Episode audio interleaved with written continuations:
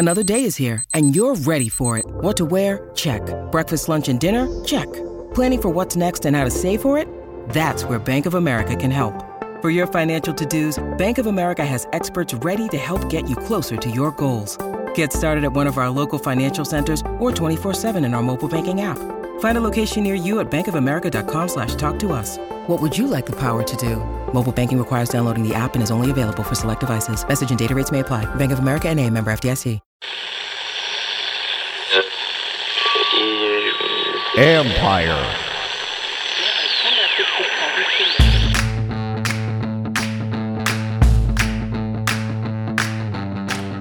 Hello and welcome to my podcast. Do me a favor, subscribe to the John Keim Report wherever you get your podcast. You're watching on YouTube, hit that like button, hit that subscribe button. You can find us there as part of Ampire Media. That's A M P I R E. Always much appreciated when you tune in. Well, today I told you I was going to be joined by ESPN draft analyst Jordan Reid. Well, we had to change the schedule around a little bit because he was unavailable to tape on Tuesday. So we pushed it back to later in the week, and I'll run that early next week. But I will bring him on to go over the Commanders draft and kind of get you an outside perspective, a national perspective of the players that Washington selected and in everything that goes along with that. So today I want to bring you an audio interview that I did with Ron Rivera. And so if you're watching on YouTube, you can still listen to it here. Um, it's seven and a half minutes long and it's all about Sam Howell.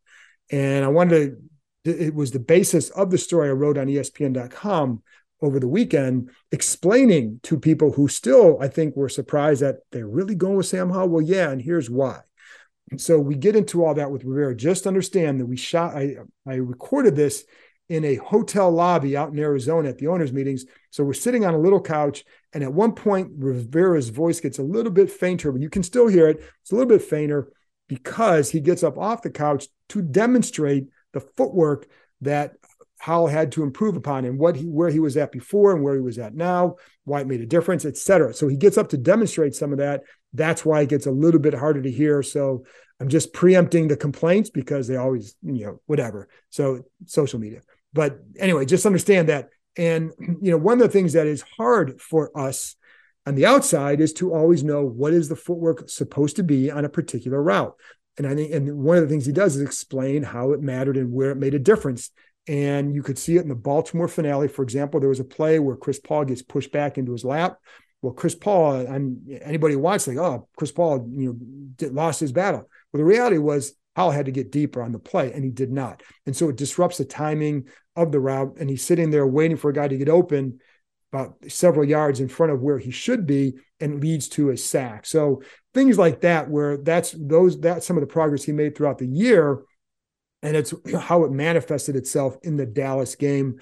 Some of the plays that he made, we go over a couple of the plays he made, just why they, you know, why it gives them confidence going forward. One of the things we didn't talk about was, excuse me, how after the interception that he threw, that he came back out pretty strong. But when he came to the sidelines after the pick, the first thing he told Rivera is what he did wrong. And that resonated with the coach because he understood where the mistakes were. And one of the things that Howell's going to have to be really good at this year is taking care of the ball because one of the reasons they picked Emmanuel Forbes was to change that turnover margin. They understand how important that turnover margin is to winning and losing. It starts with taking the ball away more times. They only had nine interceptions last year. I think it's the last two years, it's 20 combined. And that's like either 28th or 29th in the NFL. It's bad. So they want to take the ball away more, but they also got to give it away less. And that goes back to Howell. And that's going to be part of his development. The good thing for this team is if Howell doesn't progress the way they want him to, then you have Jacoby Brissett behind him, a a veteran who can come in, I think would be a good fit with what they have here if Howell shows that he's not progressing. Now, as far as his progress, Brissett should be ahead of him before when they get out to the spring because he's played. I mean, he's played a lot. But the key will be what does what does Howell look like at the end of May? What does he look like in minicamp? What does he look like when they come back for training camp? How does he progress? Because if he doesn't show the progress, then you can turn to Brissett. So um, that's that's one of the things we get into. Couple other things. Um, there's also the Andrew Luck situation, and listen, I, am the one who put out there that they certainly had certainly had um, considered him during this whole process. Now they did not call him. I had that in the initial article last week. They did not call him. That shouldn't have been written that way, um, and so that got fixed, and that that's my that was my doing. So, but it got fixed because it, that I knew that didn't happen. But it's led to this other situation with Irsay pushing the league to now investigate it. I will say this team feels pretty good about where it's at. What I do know is last year, the whole point of including him in there was to show the due diligence that they did in going after a quarterback last year and how different it was this year to the point where oh, last year they even, you know, they even wondered about this guy or did whatever. And so um, they didn't again, they didn't call Luck based on people I talked to. They didn't they didn't call his agent. So it really never went anywhere far. And so that's why I don't think that this investigation will go anywhere. And and you know, certainly does seem like Irsay was pushing for it. So, but again, this team feels pretty good about what they did and how they handled it. It was just that when you're looking at a quarterback and here's a guy that's like, hey, what about this guy? And then you know quickly he gets crossed out you know he gets crossed off the list because you realize well he's still he's obviously still retired and the colts have the rights blah blah blah. So move on. Anyway that's one thing. And then um, one of the things you need to know is that on may 10th which is wednesday the nfl finance committee will be meeting in new york. It's part of a regularly scheduled meeting. It would you know clearly the commander's situation would, would be a part of a discussion I don't know if Josh Harris will be there to present to the group. At one point, I had seen it reported that he would. Talked to somebody last week where they weren't sure that he would. So I don't know. Um, if I find out tomorrow, I'll, I'll put it on social media. But you know, you you do wonder what does that does that lead the fact that they're meeting again a scheduled meeting ahead of the meetings later this month in Minnesota. So this is not like it was done just for the sale. This is part of what they always do but could it lead to some updates for the commander's sale? So that's something you should stay tuned as well. And then, of course, on Thursday is the NFL schedule release. I'm not going to do a, I'm not Kevin Sheehan. I'm not going to do a mock schedule prediction here. I will remind you, in addition to the division foes at home, they play Arizona, San Francisco, Buffalo, Miami, Chicago. Sounds like a tough schedule. On the road, it's the Rams, Seattle, Patriots, Jets, Falcons, and Denver. So it is a, it is a, on paper looks like a challenging schedule. And that's why this team has to get off to a good start. Um, so there you go. We'll figure all that stuff out on Thursday. I'm not going to do a podcast after the schedule comes out because I'm going to be doing one on Friday after we have a chance to watch the rookie mini camp, the rookies for the first time, get our first look at Emmanuel Forbes, um, Martin, all those guys, Stromberg, Rodriguez, KJ Henry, all that group and, and all the undrafted free agents as well. So, and we'll also be on the field and see how does an Eric Bieniemy, what kind of energy and impact does he make with those rookies? I'm going to be talking about Bieniemy in one minute. Um, so, but anyway, so we get, I'll have a podcast that comes out uh, Friday night because we're we're going to be out there. The practice won't end until around three. We're not going to get done with interviews until around quarter to six. So I'm going to record one after that and put it out there for you, just with some impressions of what we saw and heard during that rookie mini camp workout. So that's it. And now I told you about Bieniemy. So I wanted to just talk about him for a minute because I think, and I'm going to harp on this because people keep talking about the offense. Understandably, it's been bad. We've all seen it. We know how bad it's been for too long. But the biggest impact I think that they have, or the the, the biggest impact someone can make, could be Bieniemy. I think that's such a poorly poorly structured and word um, stated sentence. So I apologize. I think Bieniemy could have a big impact. How's that? That's a better way to say it. Because of what he can add, it's the attention to detail. It's the demanding nature that he has.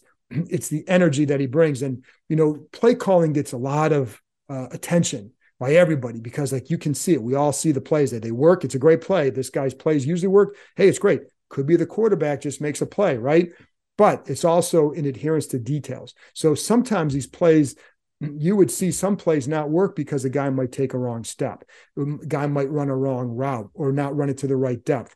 It's going to happen. It's not like everybody that has a good offense is so great and everybody does it, but there is an it, it, there is an adherence to details that makes a difference. And I think that's kind of been a little bit lacking here, to be honest.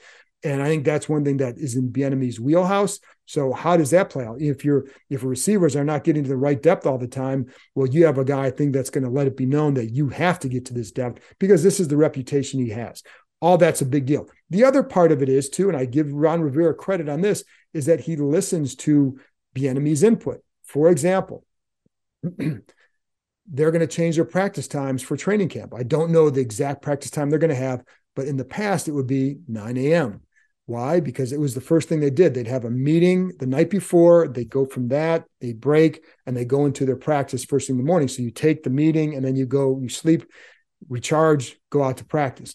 Well, now what they're going to do is they're going to start with a meeting and then they're going to go into practice. And the reason is, and this is was Bieniemy's suggestion, is my understanding, because you have a young quarterback learning a new offense. So he wanted to make sure that he can take what he learns in the classroom and then go out to the field. And it just he felt like it would hasten the pro, or you know certainly improve or help the progress of Howell and the offense. But I think that's why they want to do it. And Rivera agreed to change because you know you get some coaches are reluctant to change. I think over the last year we've seen more change from Rivera, getting rid of Sam Mills, getting rid of Scott Turner, two guys that have been with him for a while. But he knows that you you know I my my one of my former coaches that I covered, Mark Jorman, who coaches baseball at Madison High School, wildly successful high school coach, but his phrase was always, you always do what you always done, you always get what you always got. So I think part of what Rivera has done this offseason in terms of his staff is he shook things up. And, and then the biggest shakeup clearly was on offense. And he's listening again, he's taking the input from Bieniemy. Um, that was a big change. And I know, like schematically, it may not seem like a monstrous change. I don't think, but it's the terminology that's always the the the adjustment for players and especially for a young quarterback. So there was a change, and he could have Rivera could have gone a safer route with a Pat Shurmur or someone like that who has more of experience in this offense to keep things the same for Howell. But Rivera's, you know, the eventually you get to point say if you're going to change, you may as well change and get the guy you want, not the guy you think you need to settle for. So that's what they did. And I think you're also going to see like um, when when the coaching titles get shaken out, I think you'll eventually see like Juan Castillo be a run game coordinator and maybe somebody else um, elevated to the more the day to day operations with the tight end coaching of the tight ends. It's like Travelle Wharton eventually will be named the O line coach, but that's again some of those moves will be will take place once they get the ownership situation settled. But that staff is here. But there is there's you know Ken Zampese has a different role. You bring in a Tavita Pritchard to, to be a quarterbacks coach. So they they did shake things up a little bit. Now it has to work. It has to work, and a lot of it's going to rest on Howell. And the beauty of it is we can all have our guesses about what he's going to do and you can have you can have your you can have your absolute faith that he's going to be a good quarterback for them because who can tell you otherwise right now we have we don't know and the beauty of it is it we'll see it on the field it'll be set on the field but it starts with I think the big change was with Bieniemy and the energy he brings and all the other issues uh, things that factors that I just talked about. I think those are things that you can't underestimate. Has to play out on the field. I'm going to stress that because there is you're playing you're playing a good schedule and then you're going to have an adjustment to a new offense to new terminology. And with a young quarterback that often leads to an early bumps in the road. That's why that defense has to really kind of kick it into action early on, and that running game has to be good early on as well. But that defense, especially, has to really kind of show up early in the season uh, for so the offense can kind of work its way into what it can be. Anyway, that's it from me. So here's my conversation with Washington Commanders coach Ron Rivera. Did you know the largest ropes course and zipline park in the country is right here in the DMV? Located in the heart of Montgomery County, the Adventure Park at Sandy Spring combines climbing and ziplining to create an aerial obstacle course unlike any other. With challenges anywhere from 10 to 75 feet in the air, there is something for all skill levels. Looking for some family time or the perfect date night before football season starts? You can even climb and zip line under the stars.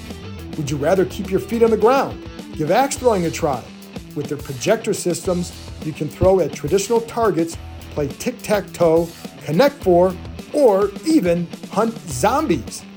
Listeners of this show can get $5 off any ticket by entering the code KEIM23DC at checkout.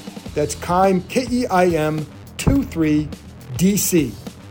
So there you have it, folks. Climbing, ziplining, axes, food, and bonfires right in your backyard. The weather is warming up, so it's the perfect time to head outside and join the adventure at www.theadventurepark.com. That's www.theadventurepark.com and enter promo code KEIM23DC.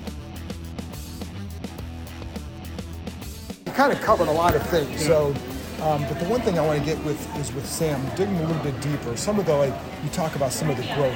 Were there? Do you remember specific times when you saw that growth, like specific Oh, plays or moments? We'd, we'd be in practice, and the first thing you would hear from the defensive guys is, "I was trying to make that play, I just couldn't get to the ball."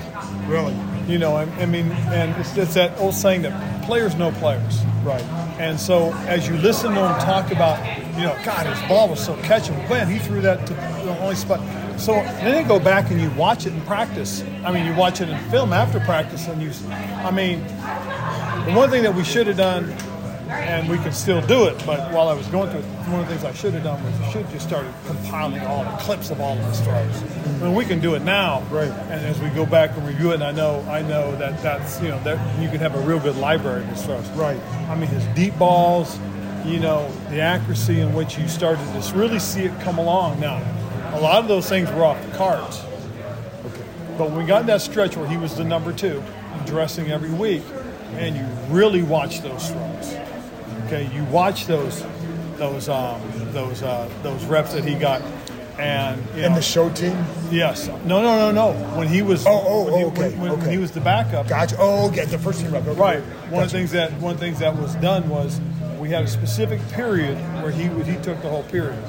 We had a specific period where he would take a few snaps, and so he got to get those extra snaps. Okay. And you that's when you really got to see it. And now that stuff was was was against the carded defense.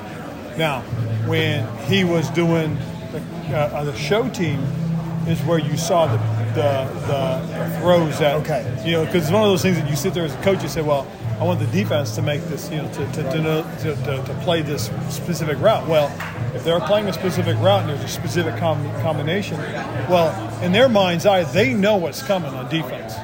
But yet he still made the throw. And that's what was impressive. And then in the game, you talk about like if you remember like um, the interception, he came right over and said, he knew this." Were there other examples like that in the game, where it's like you know whether whether it was a quick decision based on what he saw? Yes. That highlights. Do you remember some of those? Yes. Well, uh, I mean, the, the, the biggest one, or not the biggest one, but a couple of the bigger ones being what he did when he saw um, when he when he hit um, Jahan on the on the shallow crosses a couple times. He hit him quickly. He got the ball out right between defenses, defenders, and the plays were made. The, the throw on Terry for the touchdown was about as good as it gets. I mean, just Why? that- Why was that? Because the timing of it. it's the timing of it because he, he knew he had a, a, a uh, choice op, uh, option for Terry. All he had to do was shake the guy and get past him, and he hit him in stride. So where Terry never had it, there was never any any stutter. Just keep running, running right Is through. th- was that something he reads at the line, or is it something that he's just like that's the call? That's It's, what. it's something you read the line because you sit there and you say, okay, what what what what? Did, oh, we got man coverage here. Okay, well, what they did was they dropped it, and the the the, the hole player, the shallow hole player, the you know we call it the, we call it the rat or what are Right. you going to call it? He turns, and he now absorbs Terry, and his defender stops, and now he's the hole player. Well, all Terry did was shake the guy and win, and it's one of those things that you see as it as it either develops or you see it pre-snap, and he, he got a good pre-snap on it. The other thing that I'd hear about it before the draft, you guys worked talked a lot about footwork, and that was a concern I think of Yes, some that was one thing. That's one thing we Correct. talked about too, though. Right. Because when you saw it, because of his his his his, his quick twitch and his ability to get the ball out, some in some of those things he gets lazy. Well, we saw it in the in the Baltimore preseason game when instead of taking his quick shuffle to make it a five-step drop, he just kind of took the ball. He took the snap, and, and you know, so from where he takes the snap, it's not it's, it's, it's not a five-step drop. Right. Well, this this particular route combination calls for the, the, the, the five-step drop.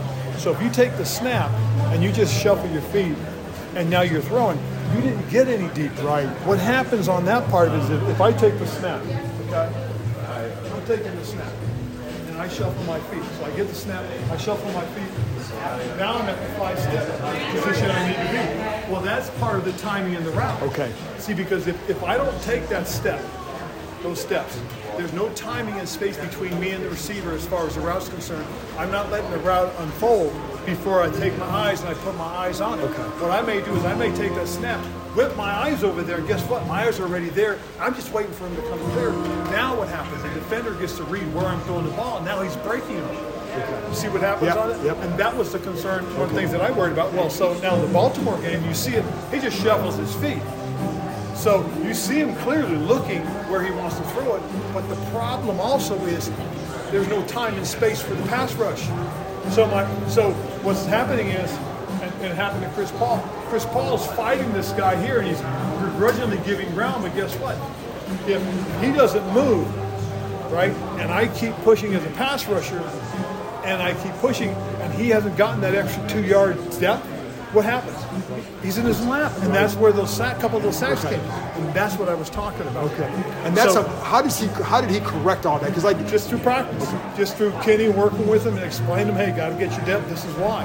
There's time and space that's involved as far as routes are being run and protection. So the last thing I want, you can tip it, but the last thing I want to ask you about is about um, the ownership stuff and just more so like, again, what you learned and anything specifically, like, is it about, do you almost treat it like it's another job interview? It is because it's all about presentation and about what you do going forward, understanding the reasons of why you did things. You know, one of the things that I kind of wish I had done a little bit more is gone through what I had previously gone through with with with with with my ownership in Carolina, so that the new ownership understood why we did the things we did. So I'll be very clear about, hey, my first three years, these were the things that we wanted to do.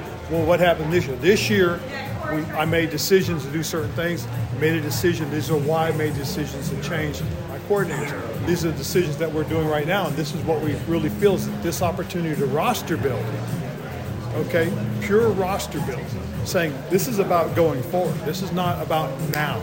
I don't even think I'm trying to do anything because I'm desperate. I'm doing things the right way, okay? Because at the end of the day, if they're not happy and they want to let me go, great. But at least the roster is in the position that if you come in with this philosophy saying we got to build what we got right now, the quarterback is the right guy, the running game is in place, and we got five playmakers. Okay, and when I say that, I'm talking about three wide receivers, a tight end, and a running back. Those are your five playmakers on the field at a time. You can feel good that this team is going forward. That's what I'm doing. Okay, I'm not worried about what, what the decision is after a year. What I'm worried about is making sure that this roster is being built, it's in place, and if I leave, I leave it in a good position. Thanks, Ron. Appreciate it. That's it for this episode. Thanks to Ron Rivera for joining me, and thank you, as always, for tuning in. Uh, like I said, I'll be back on Friday wrapping up what we saw at the Commanders rookie minicamp. I'll talk to you next time.